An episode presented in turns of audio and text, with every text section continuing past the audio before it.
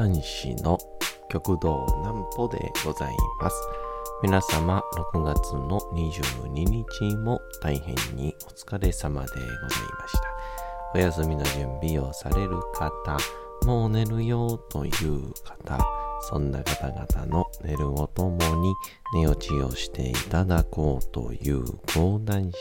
極道南歩の南歩ちゃんのお休みラジオ。このラジオは毎週月曜日から金曜日の21時から音声アプリサウンドクラウド、Spotify、Amazon Music、Podcast にて配信をされております。皆様からのお便りもお待ちしております。お便りは、百道南歩公式ホームページのおやすみラジオ特設ページから送ることができます。内容は何でも結構です。ねえねえ聞いてよなんぽちゃんから始まる皆様の日々の出来事や思っていることなどを送ってください。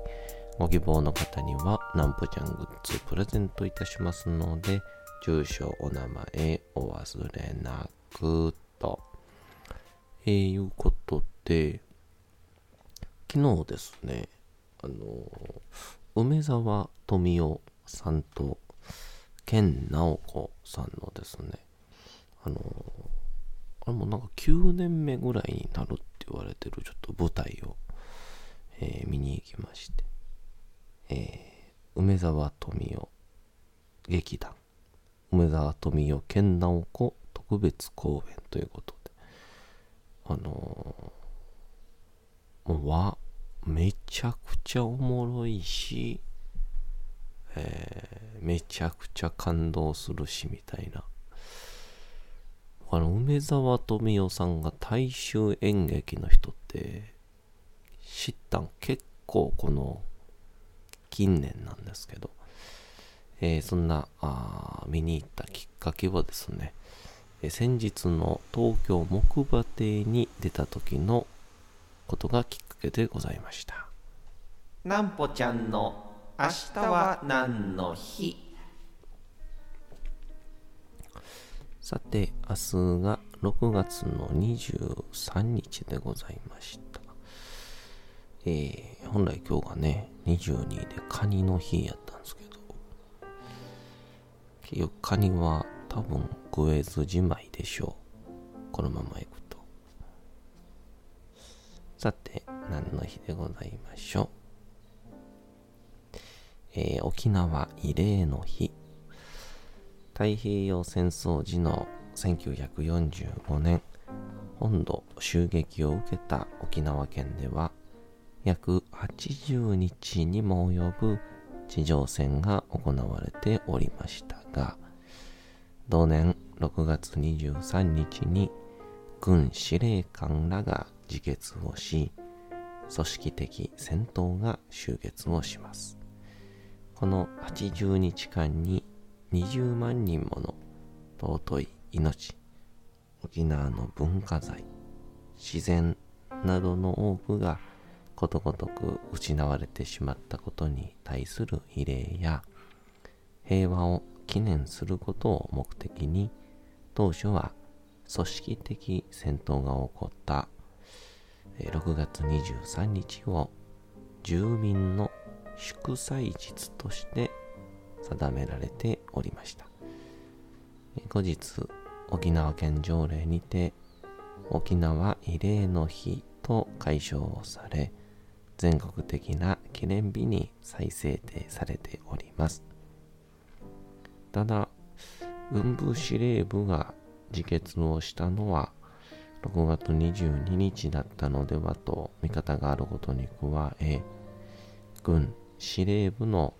自決自体を知らされなかった兵士は、その後も沖縄本土防衛のため必死の抵抗戦を続けていたことなどから、慰霊の日を司令官自決の日と決めることに関しては疑問視する声も多々上がっていますということですね。まあちょうど僕も大学の時にね、あのイチェリバーチョーデーズというような、えー、沖縄の踊りエイサーですね。あれをやりたいというメンバーが集まった。チャリパチョーゼーズというチームがあって。そのメンバーがねやっぱりこう沖縄についてこう熱く語っている姿とか、えー、よく見てましたけどもね。えー、今でも結構思い出しますね。なんかこう、不思議と、みんなほ、ほとんどですね、あの、もちろん日本のメンバーなんですけど、あの、沖縄の人と絡んでると、なぜなのかあのちょっとだけ言葉が沖縄っぽくなるあれ何なんでしょうね。素敵やからなんですかね。あの沖縄の鉛っていうのがえー、ということで昨日は梅沢富美男さん、健直子さんの、えー、特別公演に行ってきまして。まあ、梅沢富美男さんというと、もう最近で言ったら、あの、プレバトね、えー、俳句がすごかったり、絵がすごかったり、お茶もできて、みたいな。でもその上で、タレントさんとしてもですねこう見事に、うん、こうなんて言うんでしょう伊集院光さんの言葉借りる借りるとあの老害を一番うまく使えてる人みたいなだからこうだからダメなんだ今のやつらはってちゃんと言うんすけど、でも最後ちゃんと今の奴らに負けてくれるんですよね。うん、悔しいみたいな。あれが一番いいなって思うんですけ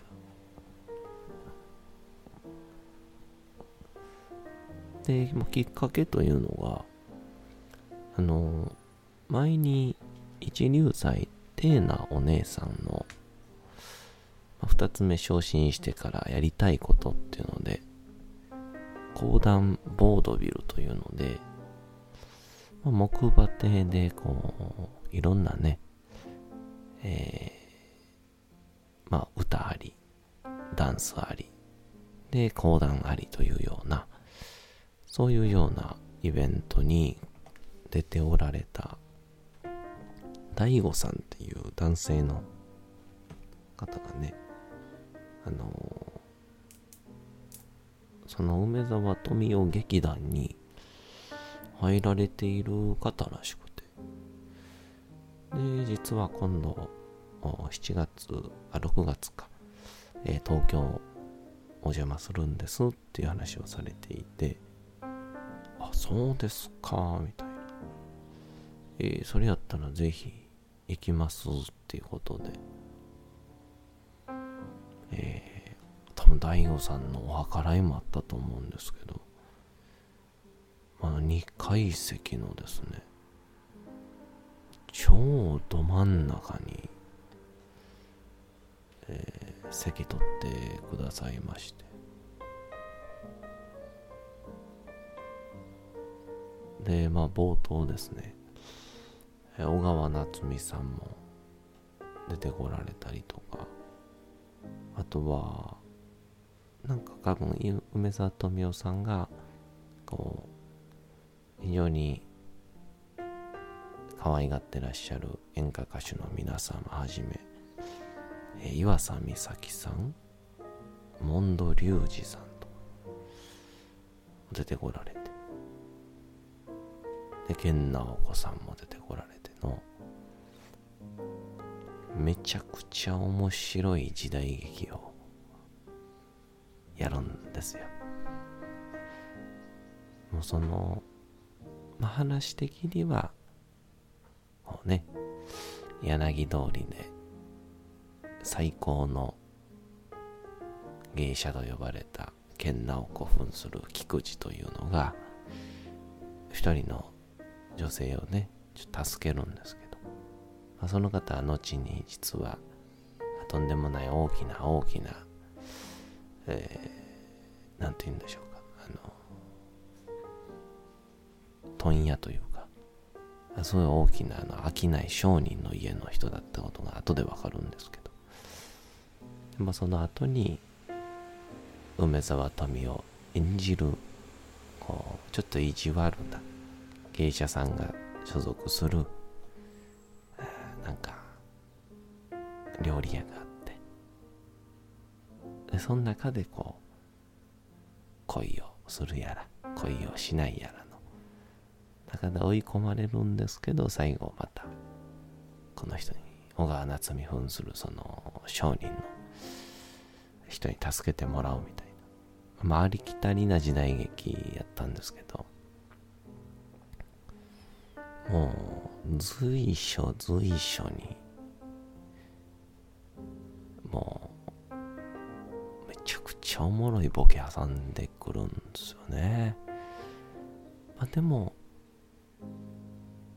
外れすぎないがゆえに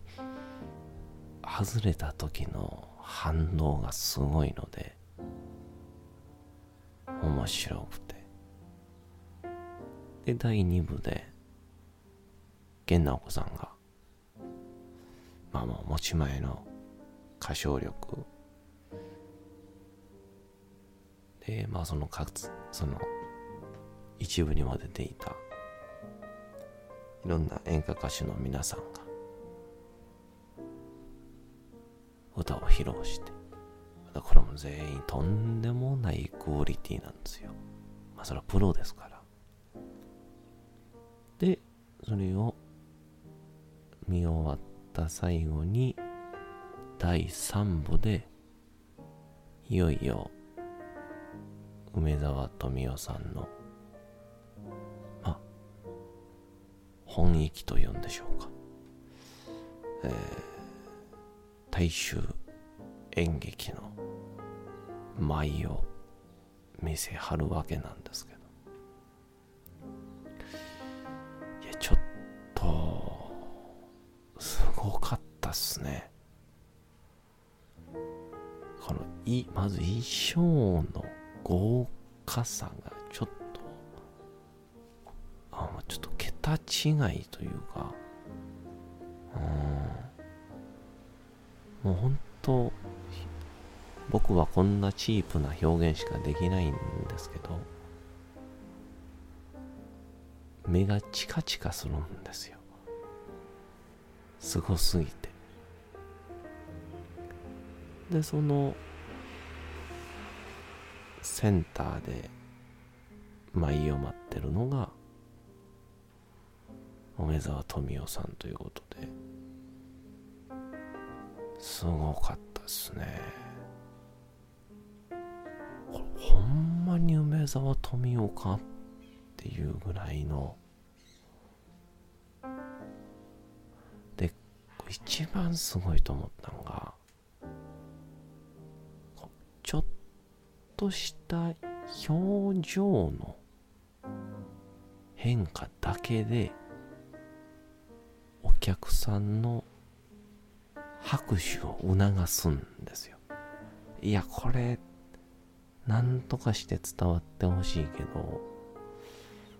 みんと伝わらんと思いますんで。28日までかな、えー、ぜひ皆さん大阪の新歌舞伎座行ってくださ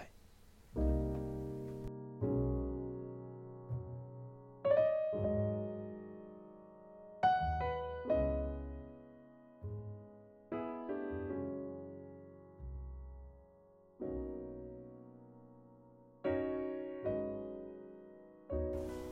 さて時刻はうとうと朗読会の時間となりました。皆様小さい頃眠れなかった時にお父さんお母さんおじいちゃんおばあちゃんお世話になっている方に本を読んでもらった思いではないでしょうか。なかなか眠れないという方のお力に寝落ちをしていただければと毎日様々な物語小説をお届けしております。本日お読みしますのも三島由紀夫の金閣寺でございます。えー、なんか次第次第にですけどこうちょっと本を読んでても眠くなりづらくなってる気がしていて僕毎日ちょびちょび読むっていうのもなんか効果があるんだなというのをなんか実感しております、え皆さんもセルフうとうと朗読会いかがでしょう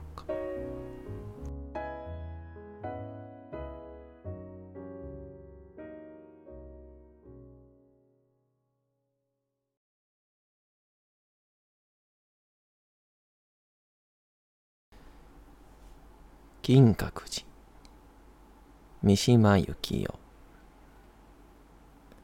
私はこういう顔にぶつかる。大切な秘密の告白の場合も美の上ずった感動を訴える場合も自分の内臓を取り出して見せるような場合も私のぶつかるのはこういう顔だ。人間は普通人間に向かってこんな顔をしてみせるものではない。その顔は申し分のない忠実さで私の滑稽な焦燥感をそのままに真似、いわば私の恐ろしい鏡のようになっていた。どんなに美しい顔でもそういう時は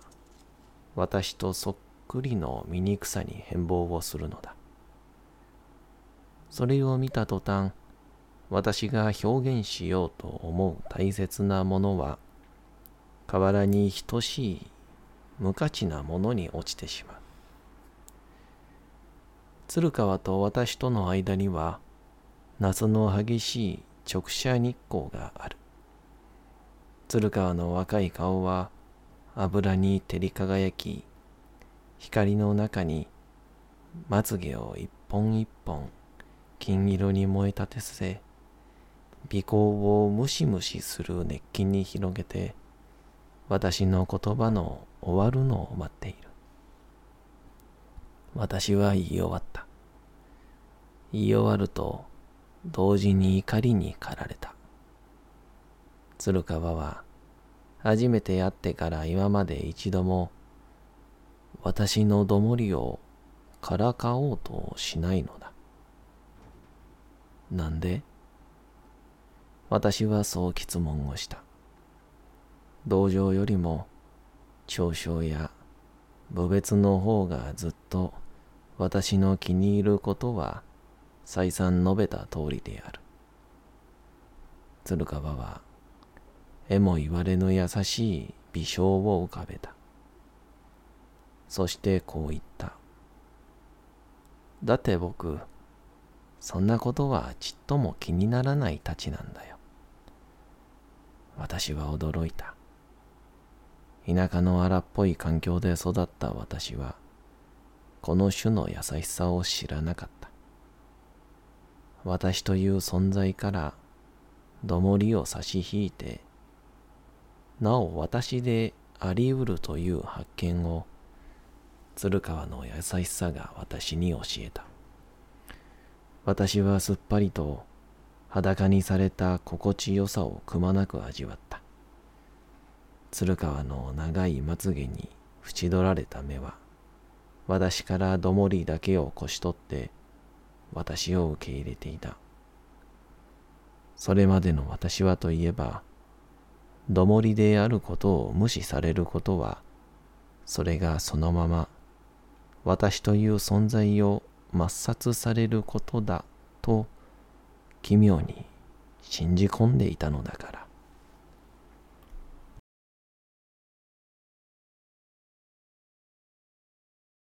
さて、本日もお送りしてきました、なんぽちゃんのおやすみラジオ。というわけでございまして、6月の22日も大変にお疲れ様でございました。明日も皆さん、街のどこかでともどもに頑張って、夜にまたお会いをいたしましょう。なんぽちゃんのおやすみラジオでございました。それでは皆さんおやすみなさい。